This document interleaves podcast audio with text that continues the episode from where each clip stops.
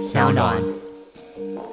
我们录音这天有十万剂莫德纳，哎，那个根本就只是台湾人生气气，赶快紧急送来的，那个不是我们正常应该取得的数量。我们正常应该取得 五十万、六十万吧，而且五十万、六十万是七月底就要来的，七月底没来，然后到了八月八号，然后送我们十万当父亲节礼物啊，这个是什么？大家好，欢迎收听今天的人渣文本特辑开讲，我是周伟航。那今天也是聊一周大事的政治不正确系列，由我和 Josefina。嗨，大家好。我们一起来聊一聊啊，本周啊，应该说是上周啊，国内外发生的各种大小事了哈。当然，重点还是在奥运和疫情了哈。我们不过随着奥运结束，疫情转向，我们的讨论也会尽量的广泛一。点儿啊，那今天是我们的第一百集了哈，这样算来大家约莫也快做两年了啊，这两年 这个国内政坛哈，这个也是有蛮多的波涛了啊。那当然，我们还是先来看国际事件。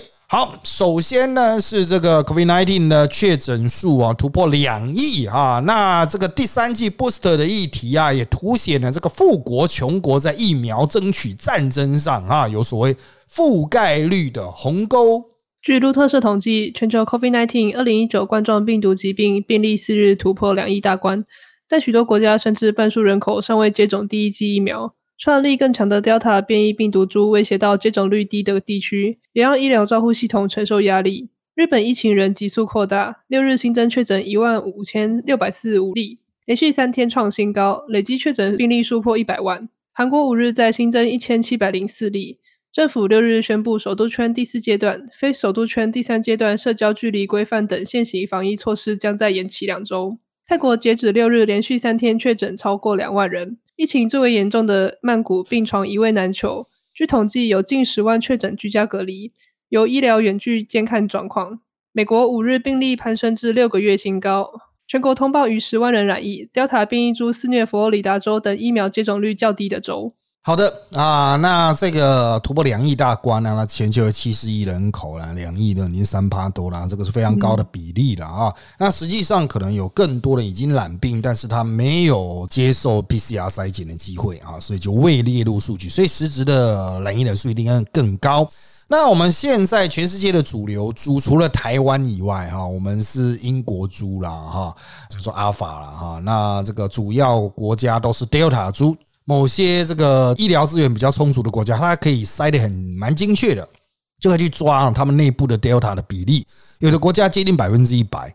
哇，都是 Delta 啊，就 Delta 它本身也会去驱逐其他的病毒株呢，哈，就是 哦，这个就像生物竞争一样，它会替代掉、取代掉那些比它还弱的这个肺炎病毒啊，所以 Delta 株的这个增加速度很快哈，它就对很多国家产生了实质威胁。那我们现在绝大多数的国家的目标已经不是清零，因为 Delta 实在是没办法清啊，它只要一开始传染就，我们虽然国际的数字大概是六个，一个传六个了啊，但在台台湾过去的经验是一个传九个，真的是太强了哈！就是跟以前的一传三的原始猪那种一传三点多啊，或一传五的比起来，真的是一传九，真的是太可怕啊！所以现在大家已经不是说这个不染病，而是这个在有注射疫苗的状况下，然后呢把这个死亡率降低啊，甚至也把重症降低。哦，那这个是我们当前的目标了啊！台湾现在是还没有 Delta，但是我们所有那种路径的，就是一路行的确诊，那我们去验哈，之前还会验到什么伽马啦，或者是其他株，但现在验几乎都是 Delta。嗯哦，就一路的也都是 Delta，所以我们就讲说这个被 Delta 攻破是时间的问题啊，因为我们现在是十四天嘛啊，然后之后再加七天的自主健康管理啊，那有些国家直接老公就是直接二十一天哦，不过也还是难以完全避掉这种 Delta 继续传染的这种威胁，所以我们评估是很有可能会随着我们陆续解封。啊，那就传出来。那其他国家他山之石可以攻错了哈。日本它最近在我们这个这一周哈，它迅速暴增。我们之前每一集都讲日本已经很严重，但是在这一周它已经暴增到就是连他们自己人都觉得不可思议的程度啊！就东京都都四五千人，那整个日本大家就东京乘以三这个样子。所以随着东京疫情恶化，然后他们现在又在过中元节的假期，如果我没印象没错的话，反正就是很多人会移动返乡了。在这样子的状况下呢，应该就会从东京扩散出去。啊，那从东京扩散出去的这个过程中呢，呃，这个当然日本的重症数量，哦，我现在看最新的数据又是增加的，但那死亡没有增加啊。他们认为是因为老头子、老妈子都已经有打疫苗啊，至少打了一剂啊，所以比较不容易死掉啊。那现在就是不要死掉也是他们的目标。韩国的状况还好，它是一千多例了哈，但是他们的这些社交距离的管制啊，其实比台湾现在还要松。那我们就持续观察，泰韩国有控制下来啊，就是大概就维持在一千多例。那日本是还没有什么刹车的迹象，希望我们明天数据出来是。可以去对照这个啊，上一个礼拜一啊，看看它增加的幅度是不是像之前那么惊人。如果有减缓的话，那代表日本的操作有用；如果没有减缓的话，因为我们录音这天是八月八号嘛，第二天就八月九号，就是奥运之后的第一天，日本可能会首次宣布要封城哦，他们直接就是叫 lock down，已经没有再发明一个专门的什么什么紧急事态宣言这样子啊，他们直接就 lock down 这样子啊，可能他们也受不了，可是。呃，日本要怎么 lock down 哈？这个很难的，不知道该怎么弄哎哈。就是因为日本人哈，除了早餐会在家里吃之外，其他的都是在外面吃的。嗯哦，如果你 lock down 的话，那这些人要怎么吃东西？全部叫外送，叫外送。日本没有那么多摩托车啊，台湾是迅速可以扩充一批送货大军嘛，因为台湾摩托车很多。日本想扩充也没办法扩充哦。那你在封城的状况下，你要限制他们出去采买啊，限制人家，那真的有可能会饿死啊！因为日本的宅宅哈，有很多都是在路边随便解决。那如果你限制他外出，限制他去便利商店，那会死人的。台湾是没有限制你去便利商店的啊。那对于大卖场的限制也都是局部性质的。我不知道日本他们会用什么样的方式封，但是如果不封的话，哈。看样子疫情会持续扩张啊，持续扩张。那东南亚国家呢？基本上哈，我们现在看，虽然他们的有些国家的个案数有控制下来，不过像泰国和马来西亚哈，那目前的状况仍然在持续攀升。越南也是在持续攀升。哦，越南它的攀升速度很快，本来都说什么是跟台湾是防疫模范呐？那我们疫情爆发的时候，越南也是爆发，人家说你看越南才小小暴涨，可是越南的现在现在现在已经攀升到一天一千多了哈，还在持续往上攀，完全没有下降的迹象啊。那他们施打疫苗的意愿也很低啊，施打疫苗意愿很低，当然他们也缺疫苗，固然没错，不过美国有送他们哦，送的也打不完。哎，也不是送的打不完，送的打完了。可是 这个中国的那些科兴啊，不，好像不是科兴，好像是国药吧，还是什么的哈。还有俄罗斯的疫苗，他们越南人觉得那可能没用，就不想打哦。那跟台湾一样，很多人还是在挑疫苗，而且挑的比台湾更严重哦。我是不知道为什么明明是共产国家，可以搞到这么严重啊？就是大家既然还在那边挑了啊，但是他那个施打率真的太低，他们现在好像还没破十趴。哦，我们台湾是已经直逼四十趴了。我们台湾现在的目标，等一下我们会讲了哈，就是也包括最近的一些纷纷扰扰，就是疫苗到底够不够？不过哈，这个把它拉到大概四五十趴哈，基本上老头子因为都已经打了六七成嘛，死亡一定就会直接就少掉六七成嘛，因为就剩下那三十趴没打的比较容易中标啊，哦，那有打的就真的不容易死哦，就真的不容易死这样，所以。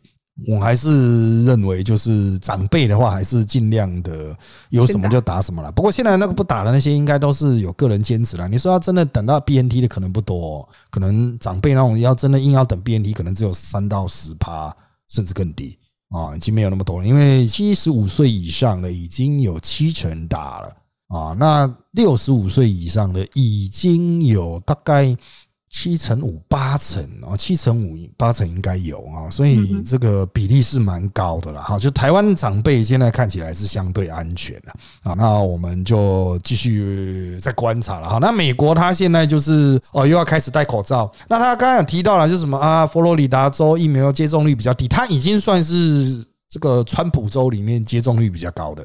啊，毕竟佛罗里达还是有蛮多那种民主党的人，他们会去带动这个疫苗施打。这一波的美国的 Delta 变异株啊，很多人说什么啊，有很多也是打了疫苗去确诊的啦哈。但重点是没打疫苗，那几乎都确诊，然后都重症。绝大多数的那种个案哈啊，都还是由没打的人贡献的。而且他们几乎都是重症还死亡，因为他等于没有任何保护嘛。所以这个美国的状况，当然看美国政府要怎么控制了哈。不过美国的状况也会牵动到，就是他们能够试出多少疫苗，因为这个我们刚刚讲到那种疫苗 booster 啊，就是第三季嘛，英国、美国和以色列要开始施打，WHO 想要去阻止。啊，那就是希望美国把它捐出来哈。那美国的意思说，我会买很多疫苗了，放心好了，会捐的还是会捐，但有一些我们还是要留在自己国内这样子。我个人认为啊，有钱国家如果真的觉得 BNT 哈，就是辉瑞的这个 BNT。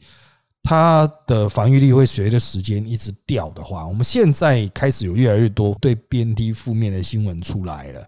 我要强调，它都没有什么特定的、明确的多层次的实验支持，但是他们发现 BNT 的确会随着时间啊，它的那个防御效果会一直衰退啊，防御效果的，它不单纯是 Delta 株的问题。哦，所以他就可能要一直打这种加强剂，就有点像流感，每年都要打这样子。嗯，哦，那当然这就会牵涉到全球疫苗的这种部署啊，量到底够不够？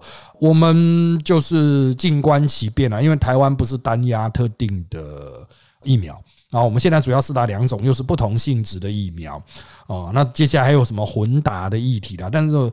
我还是老话一句啦，生吃都不够了，还混打啊！这是 这第一期都不够来，混呢啊！当然，我们就静观其变了。反正我们台湾相对于其他穷国最大的优势还是。有钱啊！好，奥运啊，在我们录音的这一天结束了哈，有很多纷纷扰扰啊啊！当然啊，最后面的这段阶段有几个看点，第一个是中国十四岁女孩这个全红婵啊，奥运跳水夺金啊，美国选手菲利斯呢拿下女子田径的最多奖牌。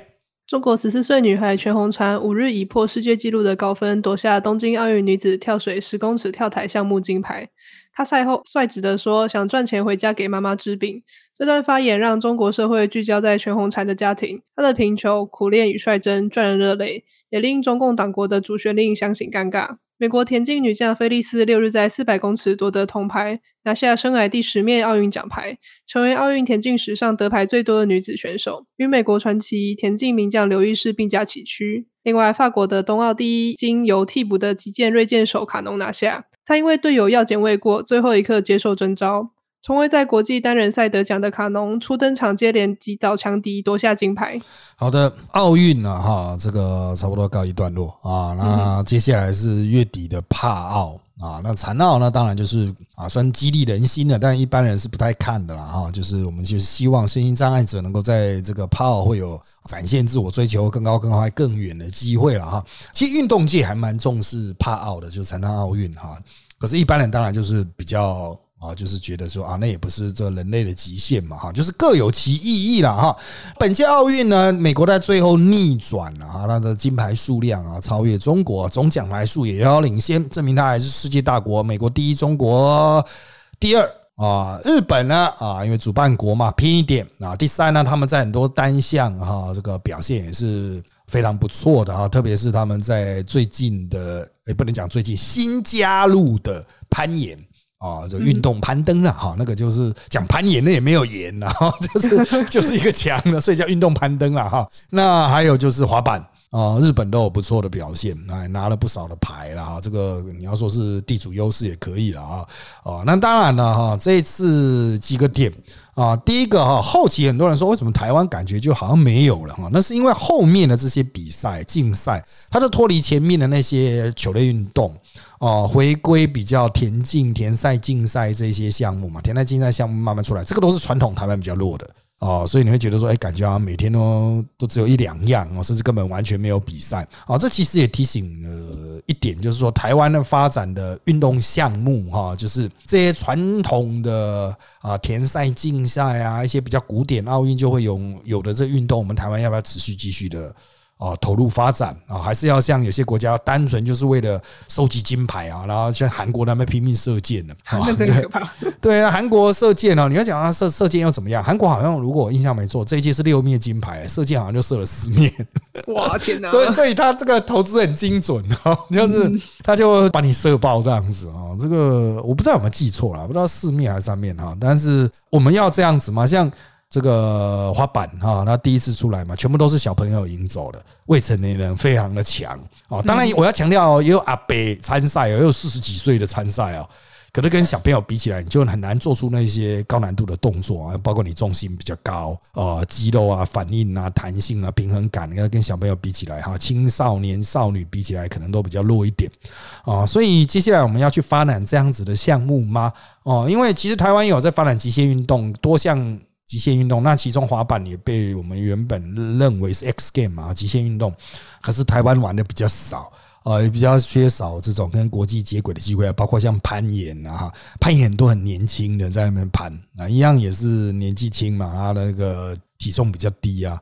啊，那身心也比较灵活啊，年轻人也许就是也会比较有兴趣啦，因为它比较酷炫的运动嘛，哈，超酷的。对啊，就是大家那种比竞速的啦，比难度的，他其实那个比赛前能看到，因为比难度爆死了。啊，啊那比赛前来看到那个场地长什么样子，所以真的挑战性是比较强的啊。那当然讲到年轻人啊，这全红婵的跳水夺金，那那当然是毫无疑问的啊，表现是没有什么问题啊，就是这个拿了一大堆满分嘛。不过我必须要强调。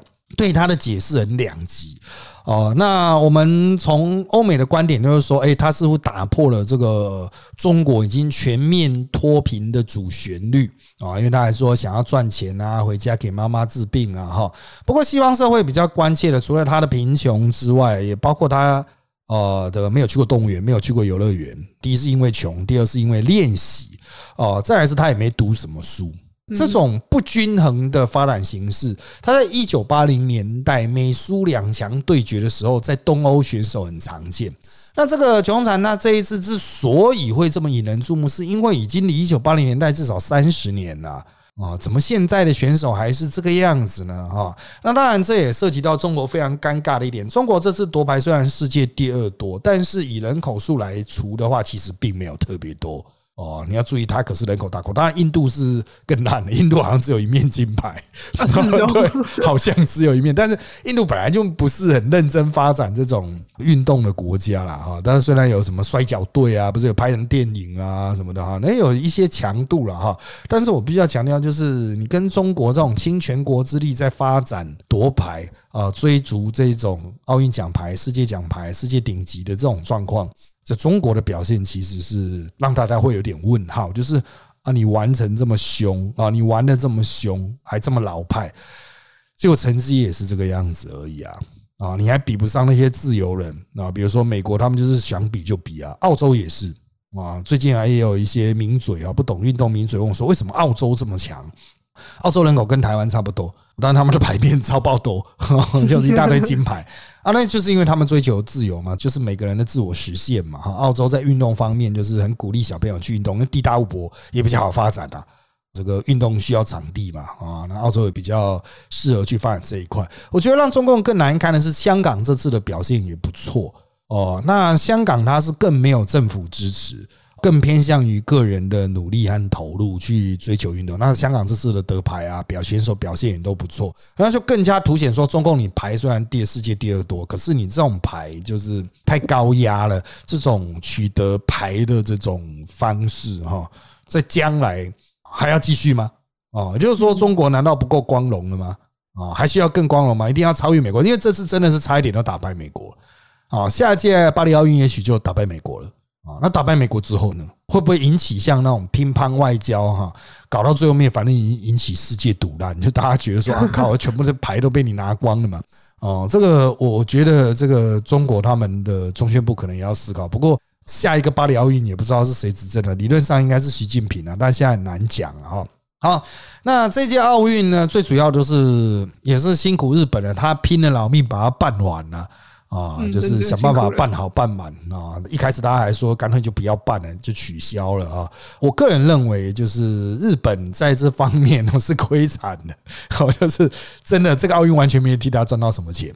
嗯然后让他亏到要死要活。不过反正日本本来就快破产，也 也大概不会管这个事情了吧？哈啊，那下一届奥运呢，我们预期它是一个萎缩的奥运，就巴黎奥运啊，绝大多数人都认为它的声势跟之前的奥运比起来哈，应该都是会往下的哦。这可能代表奥运的这种。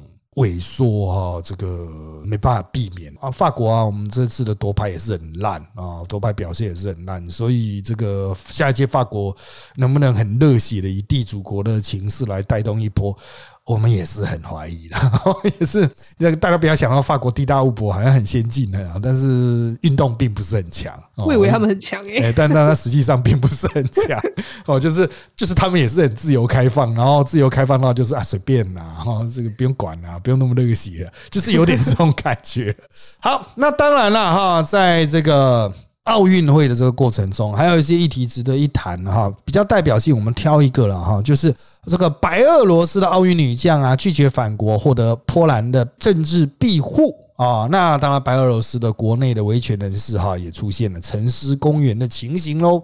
在日本参加东京奥运的白俄罗斯短跑选手齐马诺斯卡娅，一日被国家代表队强迫返国时，在机场向警察求助。波兰紧急核发人道签证，让他在四日前往波兰接受庇护。他三日表示安全无虞，由衷感谢日本的协助。他的命运比白俄许多不服专制的民众好得多。白俄维权人士斯秀夫即使逃到乌克兰，也难逃一死。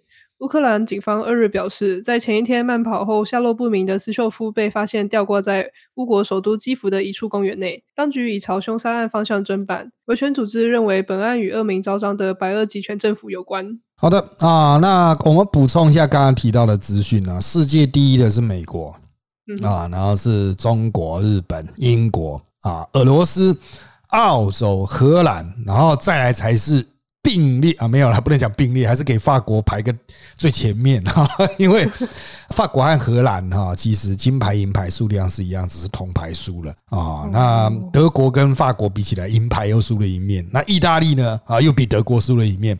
啊，所以这个法德意啊，大家过去觉得说哇，这应该是很强的强国，实际上没有太好啊。这个跟荷兰同级，跟荷兰同级。那荷兰人身形比较高大，那是全世界男生最高的国家了。那其他比较让人家惊艳的，大概就是纽西兰啊，纽西兰它有七面金牌。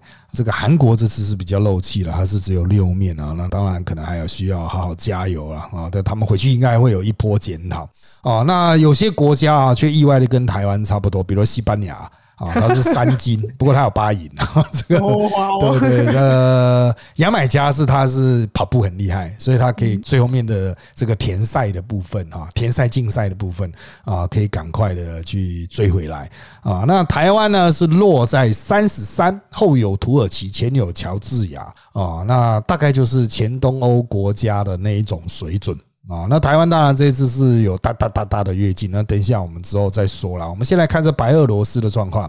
白俄罗斯啊，它其实是算是在离自由世界最近的集权国家，它比俄罗斯还要集权。然后总统都不换了，那那可是他就在一大堆自由国家的旁边啊，像立陶宛啊、波兰啊，反正就在那些国家的这个附近啊，哈。所以呢，在这个白俄的女选手哈，因为她批评国家嘛，她阿妈就说你可能会出事啊，赶快叫她离开，叫她不要回国。她在机场立刻就跟日本的这个现场的人员就是表达她需要政治庇护啊。那日本当然很快就给予协助啊，把她跟那白俄罗斯的教练隔开。他本来要被押送回去的啊，第一时间我记得波兰、斯洛伐克还有捷克都说可以给他政治庇护啊。那最后面波兰就是比较大了哈，那就接受波兰的这个政治庇护。那重点是哈，日本从头到尾都在协助，日本从头到尾都是这个这一次的奥运的表现，我觉得他们意外的开明啊，包括对台湾的这些立场。啊，还有在对于这种人道救援上啊，日本其实都是过去我们都认为他很保守，不敢有一些大动作，但这一次他居然有这样的大动作，其实他一定就等于是得罪了白俄罗斯嘛。哦，就得罪白俄罗斯。可是他敢得罪白俄罗斯啊，显然是啊，我觉得对日本人也是一大突破了啊。接下来日本在国际政治上的表态可能会更加的积极，特别是对于集权政府啊。那这个奥运办完之后，日本也算解脱了一个枷锁，因为他之前就是一直很担心说大家会不会抵制不来啊。啊，最后抵制的是北韩呐，但北韩是他是怕死啊，他怕来得病啊。好，那当然了，白俄罗斯啊，他现在啊，我们刚刚提到一个案例是，就算跑到乌克兰啊，也去把它干掉嘛。之前也是啊，搭飞机经过也把你飞机拦下来啊。所以我们必须要强调哈，就是白俄罗斯他这种玩法，我觉得欧洲哈，随着奥运结束哦，原本的奥运和平期哈，Pax Olympia 哈，就是奥运的和平啊结束。啊，大家应该又会重新回去这种啊吵吵闹闹的状况啊。我觉得白俄罗斯可能会被相当严厉的制裁啊，相当严厉的制裁。各国会拿这些案子去跟他们讨一个公道了啊。我个人认为，就是会有一番新风雪，搞不好会发生革命之类的啊。那当然，俄罗斯会去阻止这一切啊。俄罗斯需要白俄当做垫背啊。啊，不然他就直接接触他，欧洲就直接接触他，他就需要直接。其实白俄罗斯不大，小小的一个国家啦，啊，就是俄罗斯长期是把它当做垫背，但是啊，我觉得很难呢。啊，这个国际局势这样发展哈，加上拜登政府的积极性，因为拜登政府讲人权的啦，哈。好，那下一个主题啊，啊，我们来看一下阿富汗啊，就是美国撤军之后呢，阿富汗的这内战又重新恢复了。那塔利班呢四处攻占了这个许多地区，原。根本都是控制这个主要都市以外哈，但他最近呢啊也攻陷了第一座省会喽。阿富汗武装组织塔利班在阿富汗全境攻势不断，他们六日攻占了当地西南部一座省会，并在首都喀布尔杀害政府高阶新闻官。随着美国及其他外国部队撤离。阿富汗安全局势正逐渐恶化。官员一号告诉法新社，至少有三枚火箭击中南部坎达哈机场。另外，美国与英国指控塔利班在最近于巴基斯坦边界附近夺下城镇，屠杀平民。好的，当然哈，这个美国撤离阿富汗，它主要是其实川普时代就已经有这个概念了啊，然后到拜登时代完成这个过程。为什么要撤离呢？打太久了哈，美国人也受不了啊，死老兵疲啊，这个打了一打快二十年。啊，这二十年来呢，这个塔利班呢，他是被打乖的啦。就是塔利班已经没有像二十年前哈这个那么样的啊不讲道理啊，他现在比较会去跟各国政府谈判啊，尝试以一个现代政府的形式来跟别的政府来互动啊。像他在美国撤了之后，马上跑去中国啊，跟中国 say hello。因为美国走的时候，就是美国讲的很清楚了，就是阿富汗就交给你中国了。啊！中国突然接到一个烂摊子啊，烫手山芋啊！对啊，这怎么办呢？那赶快把塔利班叫来，就你给我乖一点，你不要作乱这样子啊！塔利班也答应了，就是他不会收留那一些啊维吾尔人啊，就是他们的对中国来说叫分离主义分子啊。当然，维吾尔人本来应该就不太会去阿富汗啦。啊，啊因为那个也不是同一个种族，但是我必须要强调，就是这个现在的阿富汗政府，很多人就觉得说啊，他应该会被塔利班打爆啊，怎么样，然后打不赢塔利班啊。不过哈，塔利班他实质上的虽然他们占领了乡村，可是你要知道，阿富汗的乡村其实就一大堆沙漠，意义不大，最终还是要控制主要都市啊，由面进入到线，然后进入到点。啊，那他们现在能够掌握到一些线，但是并没有完全掌握。那美国如果撤离之后，哈，到底要怎么在当地发挥影响力是一个问题了，哈。但是美国接下来应该就会把这个所有的这个包括呃内战啊，或者是啊屠杀啦、不人道事情，全部都扔给中国。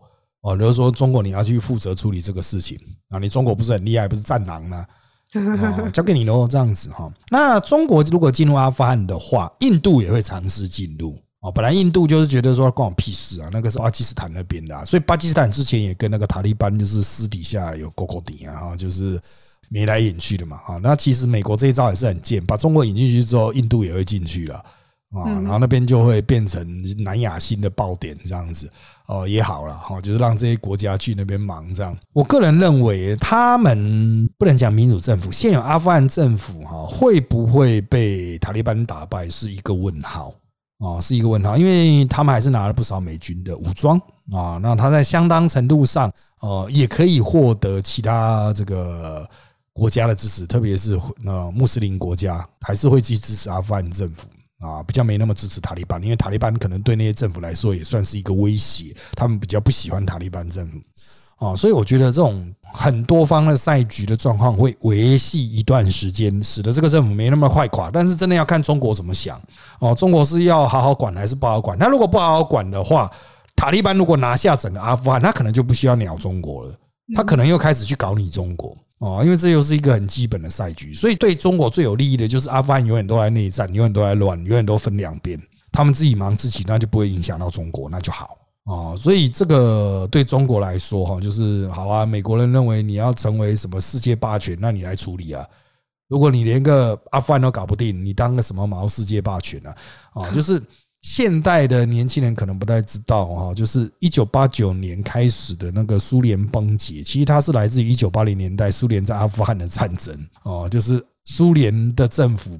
经济啊，各种会被拖垮，就是因为他在阿富汗打了十年，也是打到那山穷水尽啊，才跑了哈。所以真的，阿富汗真的是是金石啦，也是吸血鬼啊。各国都会发现哇，那边这无止境的吸资源啊，它是一个真的非常非常非常复杂的国家啊。它虽然那个区域叫做阿富汗，可是它实际上的那个民众的国民的组成啊，真的太多种类了。啊，很难一概而论，所以你要把它统一成为一个统一国家，其实是非常困难的任务了啊。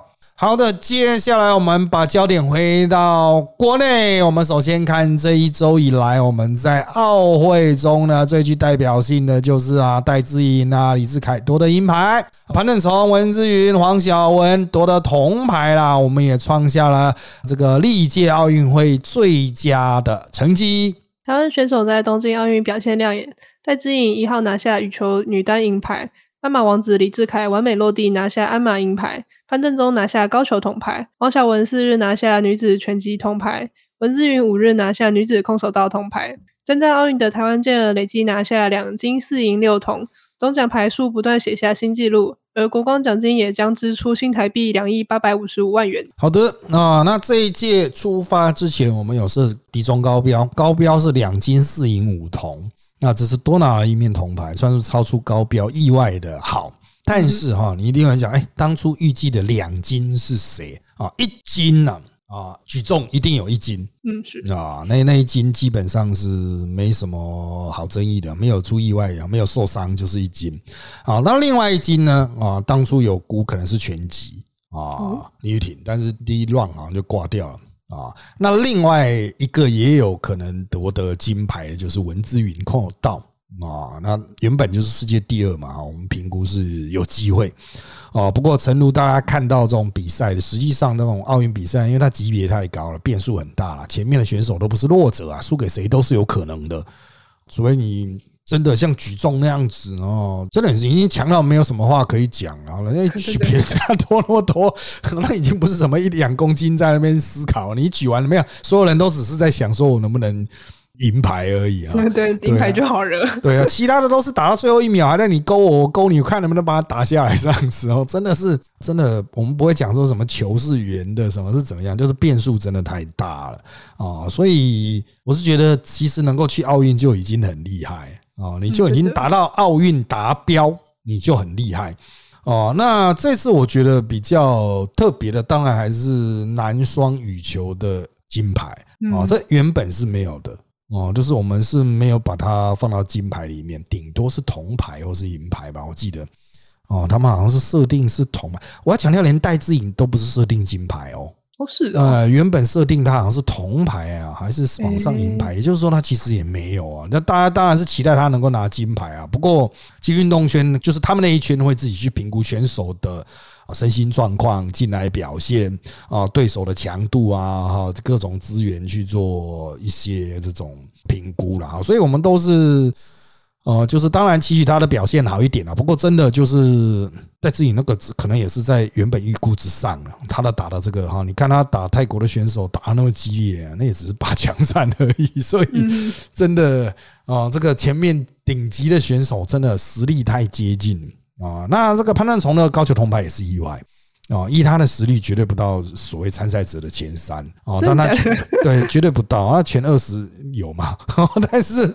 他能够拿下来也是大家也是觉得太神奇啊！而且是最后面是加动赛，那个压力非常大啊，就是你跟世界第一流的好手在那边打加洞，你一个洞挂就挂了啊，一杆出去挂了就挂了哈。当然了哈，这个也有人表现是不如预期了哈，就原本预期要金牌，原本预期要银牌，却什么牌都没有哦，这个就没有办法。啊，那运动本来变数就很大啊，所以呃，原则上我们发展运动啊，想要去推动运动这个这全民运动啊，想要推动全民运动，我们首先强调的是不以夺牌为目标啊，挑战自我啊，所以我们这次选手如果拿到第四啊，拿到第五，我们也都会给他鼓励啊。像那举重选手拿到世界第四，那就很不错啦啊，何必一定要拿到银牌？那我要强调，国王奖上我记得前几都有，前八。哦，前八都有吧，前八还前九，我有听他们讲，忘了，反正就是你只要挤进去里面，其实就你很优秀了啦，就有了啊。那就是钱的多少当然是有差别了，那奖章啊、奖金啊，都我记得印象都是有的，就是要打破这种啊，就是得到牌才有钱的那种印象。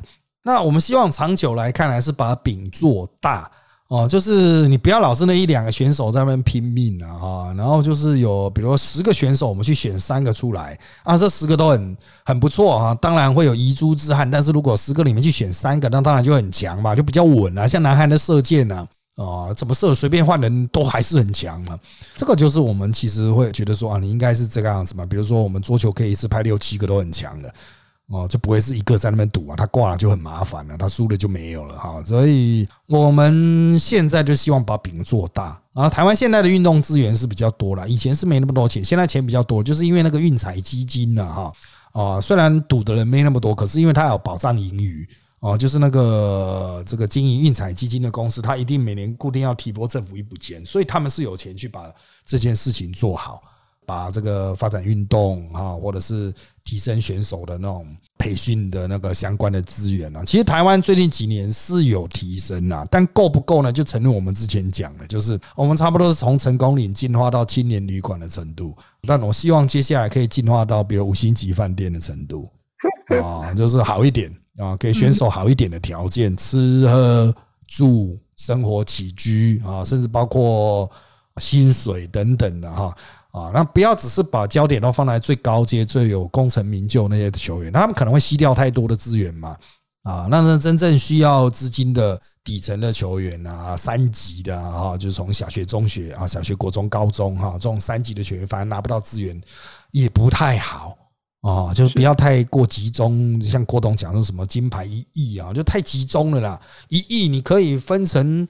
很多啊，一百个一百万嘛，啊，这个就给他分到地方上，你就可以培养一百个小学啊。我觉得这种东西哈，比较适合大企业去做啊，因为国家就是本来就有一个体系在做，但是就诚如啊，大家读书的经验嘛，啊，各种学校体系里面的体育，哦，就是真的没有那么样的高阶的技术能力愿意投入啊，主要还是薪水的问题了。哦，薪水太低。那如果有企业愿意把钱丢到地方上去赞助这些基层的话，哎，它可能可以带来比较好的这个便利效益啊。你把所有的钱都集中在特定的选手上面，然后他只是他赚到那些钱啊，对于整个运动本身的状况，可能是没有办法改善的喽哦。好的，接下来我们来看国内的这个政治的部分。我们先来看啊，朱立伦啊正式宣布参选党主席啊，挑战江启臣了啊。那他说他二零二四的总统大选啊，他无私啊会推最强的人选。前国民党主席朱立伦在脸书发文宣布参选国民党主席。朱立伦表示，现状一定要改变，改变才有希望。他上任后将立刻启动二零二二选战策略小组，扛起责任。面对二零二四大选，也会无私推出最强的候选人，让国民党重返执政。好的，那那朱立伦宣布参选国民党，大概八月十二号领表，八月十四、十五号报名。他们这个是跟党代表一起选的，所以绑桩很重要。哦，就是因为那些庄也要去选党代表嘛，党代表选中央委员，中央委员选中常委，积极往上这样子。嗯哼，啊，那这个朱立伦就我了解了，就我的认识了，就我所知了哈，他已经绑的差不多了啊，他绑了差不多才出来，所以绝大多数的地方诸侯都支持朱立伦，不然就是被朱立伦瞄一瞄之后说说好，那我中立这样子，最具代表性就是严宽恒啊，直接除副秘书长说要回乡努力这样子啊，意思就跳船了，就不要管江启臣了啊。那当然严宽恒其实一直都在中部没有离开哈，他从来没离开过，所以大家都知道就虚晃一招了哈。目前看来江启臣。那一边哈没有地方诸侯愿意支持，除了他自己的地盘，还有板桥这一带吧，可能有一些地方诸侯愿意支持他，其他可谓之完全没有。那黄复兴的部分呢？啊，他的经营也不好啊。黄复兴在占国民党的四成党员票嘛，但连家连胜文有办法掌握到一些啊。那朱立伦又拉到连胜文了。这个今天我们录音的这一天传出来最新消息是。江启臣尝试要拉赵少康，可是呢，赵少康之前会出来选主席，就代表他看江启臣不爽嘛，所以这个真的是有点穷途末路了哈。但江启臣，你就就看他接下来怎么去带动一些啊选战的策略了哈。那不过我们还是必须要强调，就是朱立伦没有准备好，他不会轻易的出来啊。那这次出来是经过很长的酝酿期的，所以江启臣哈。在这么长的时间里面，没办法把党主席的位置卡好啊，也没办法让朱立伦打消出来的念头。我觉得发展到现在哈，已经很难赢了，已经很难赢。当然，对民进党来说，当然比较希望是江立成继续连任了啊。那国民党就是维持现在的样子，就比较不会有威胁啊。那朱立伦回来，毕竟他是老派政治人物，他比较清楚选举啊，大的格局，选过很多次啊。很多人说啊，可是他输给蔡英文啊，哦，蔡英文以前也输给马英九啊。啊，所以真的不要小看输过的人了哈。这个啊，朱立伦他毕竟是做到副院长，还做到新北市长，然后在很多地方选过哈。这个选举经验是很丰富的人哈，战斗力是相对比较惊人的了啊。好，那当然我们再来回到国内的疫情的部分啊。那首先呢，就是。郭台铭跑到欧洲去追疫苗了哈，那陈世忠也说了，他要签合通过 EUA，那高端呢，很快的哈，这个可能会来施打啊，那目前应该是所谓的第六轮，也就是在这个十一号开始哈的第五轮结束啊，十一号开始的第五轮是莫德纳，那之后可能就会是接高端疫苗喽。台积电、红海暨永林基金会此季三个单位各捐五百万剂 BNT 疫苗。指挥中心指挥官陈时中透露，将签合公文通过 BNT 疫苗的 EUA，让疫苗制造与输台的排程较顺利。卫福部食品药物管理署四日表示，第五批高端 COVID-19 疫苗近八点七万剂通过审查检验，并进行封间放行。连同先前四批，国内已有逾三十五万剂高端疫苗可供民众接种。疫情指挥中心指挥官陈时中六日表示，根据目前规划，预计第五轮主要接种莫德纳疫苗，第六轮则开打高端疫苗，预计八月下旬就打得到。好的，我们国内疫情一路的算是减轻啊，我们八月八号录音这一天呢，已经剩四个吧。是的，啊，四个人几乎是快没有，当然还是有一些隐性传染链的哈，因为他们会就会像昨天发现了一个阿北，就是他到底怎么得到了还是不知道。啊，但是他 虽然是在之前的苦林街一带，CT 值也很高，不知道是不是阴而复阳、阳而复阴的那一种啊。但反正他验出来 CT 值三十二，高归高嘛，我们还是把它列为阳性。那之后就继续去筛，偶尔还是会有几个啦，啊，偶尔就是会有啊。像我们那个我们公司下面附近啊，前几天也有啊确诊个案，他还是店员呢。啊，所以 对啊，就是这一区就比比啵啵就是会出来。可是我觉得大家都已经处之泰然了，我们已经开始跟。病毒共存的，这附近吃饭的已经变多了啊。那接下来就是第一个啊，就是如何恢复正常生活，振兴啊。我们现在已经讲振兴是要印那个五倍券了，基本上确定的了哈。随着八月二十三号应该会再降回一级哦。目前看来是这样子，除非这个礼拜暴增啊，就各位在听这一集的这个礼拜哈暴增这样子，否则我觉得他们应该打定心意，应该就是要降一级啊。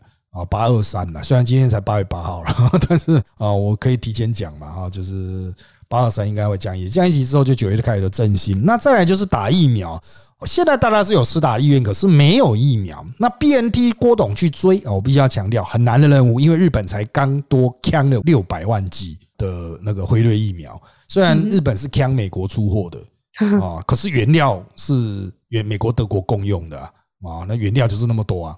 啊，你抢走美国出货，那其实德国出货那边就没办法多了嘛哈。郭董希望能够尽早出货，不过我们现在评估还是大家还是抓九月底到货了哦，因为现在真的大家都做不出来。像我们录音这天有十万剂莫德纳，哎，那个根本就只是台湾人生气气，赶快紧急送来的，那个不是我们正常应该取得的数量，我们正常应该取得五十万六十万吧，而且五十万六十万是七月底就要来了。七月底没来，然后到了八月八号，然后送我们十万当父亲节礼物啊！这个是什么？其实真的是不能强求。那 A G 也有慢哦，本来这一周也有 A G 啊，就上一周也有 A G，但没有来啊。那当然你可以说台风啊，加上泰国有动乱啊，泰国又在抗争嘛，他们有疫情啊啊，就是有点反王室啊、反政府的抗争啊。但是目前规划是，反正连续停四天的施打。啊，四天的施打停了，然后到八月十一号开始要开始打莫德纳，莫德纳预计打七天哦，但是就没有那么多的疫苗，所以我们都在想说，他到底是要怎么打七天？难道这几天还会有一个大量进来吗？大家就静观其变。哦，那如果没有的话，大概就一天十万剂这样，就少少少少的这样打，打一些酒类的，还有一些长辈想打，还之前没打到六十五岁以上的，把它打打，还有所谓第二剂接种的。那在结束这所谓的莫德纳的第五轮之后，第六轮原本是在吵说是要 A G 还是打高端，他们认为还是要一波全部都是同样的，但是 A G 如果一直进不来，那么。就只能打高端，高端的量不够。我们到现在为止，只有完全可以通过审查能够打的是三十五万。依照台湾最大一日施打量，就一日就打完了啊！以我们一最大一日施打量大概就是三十五万啊，所以还是要再多一点啊。所以他们把它压在第六轮，我认为是可能那个时候他们认为有四十万到四十五万啊，那也许可以多打一点点时间。啊，但是我个人认为可能也是不太过哦，就这个量可能很快就会打完了啦，所以很多人还讲说什么，哎呀，不要打高端呐，打高端怎样怎样不好啦。我跟你讲哦，这个现在很想打高端的人哦，可能弄怕不哦，就是大家不要想的 so happy 哦。我个人认为，就是光是想要支持高端的人，可能都没不见得能够在第六轮达到。哦，可能都不见得。所以如果到时候有开预约的话，哈，哦，就是有些人同时勾 A G 勾莫德纳什么都勾的嘛。假如你能够进系统，立刻就先去预约，就是不要怀疑，立刻先抢再说啊。那当然，大多数人可能还是在意说它的保护力到底够不够啊。我们再一次跟各位强调，保护力不够的话，哈，政府也会优先给你混打了，因为这是政府。如果保护力不够，就政府闹出来的包嘛，他一定要想想办法帮你先混打。哦那你直接说啊，那我可不可以继续等？可以啊，你可以继续等啊。哦，但是我是觉得除了 A Z 以外哈，希望不大。尤其是九月啊，九月很多人要重新恢复了，小学要生要回去上课啊，社会要重新运作啊，哦，回到一级要重新解封啊，九月还打不到，我看很多人会怕怕了。虽然年轻人五十岁以下死亡率是百分之零点，哎，等下零点零零 零零五还多少？基本五十岁以下，你不是胖子，你应该不会死了；不是胖子，不是酒类，你应该不会死了啊。但是重症好像是零点三，零点零三，反正。重症比死亡多六倍嘛，哈，就是也都是很很少了哈，所以就是我的建议是有分得到哦，就去打高端打了 A B 之后，A G 打到的几率会提升啊，所以我认为再怎么慢，八月底哈，绝大多数你要打高端打 A G 的，绝大多数是打得到，应该是不太可能疫苗会拖到这个样子，因为已经很拖了，对你们可能。不太清楚，可是我们一直收到消息的人，我们亲眼看着一批一批迟到，一批一批消失啊，所以理论上不会这么拖。再拖下去的话，哈，真的，一些大国援助的疫苗应该就会来了。啊，这些大国救命疫苗应该就会来，因为我们马上八月下旬开始就要进行第二季的试打，先老人嘛，啊，那所以那些疫苗大概八月下旬就会到。那八月下旬，你如果你还在拖还打不到的话，你搞不好老人都打了第二季，你还没有哦。所以这个我是建议你有的话就先打一剂了哈。好，那因为时间关系，我们今天就讲到这边吧。谢谢大家收听我们这集的人造本特辑开讲。现在我们在各大 Pocket 收听平台。像三 A P P、Apple Podcast 和 Spy 都可以听到我们的节目哦，欢迎大家订阅、留言给我们五颗星，那我们就下次再见喽，拜拜，拜拜。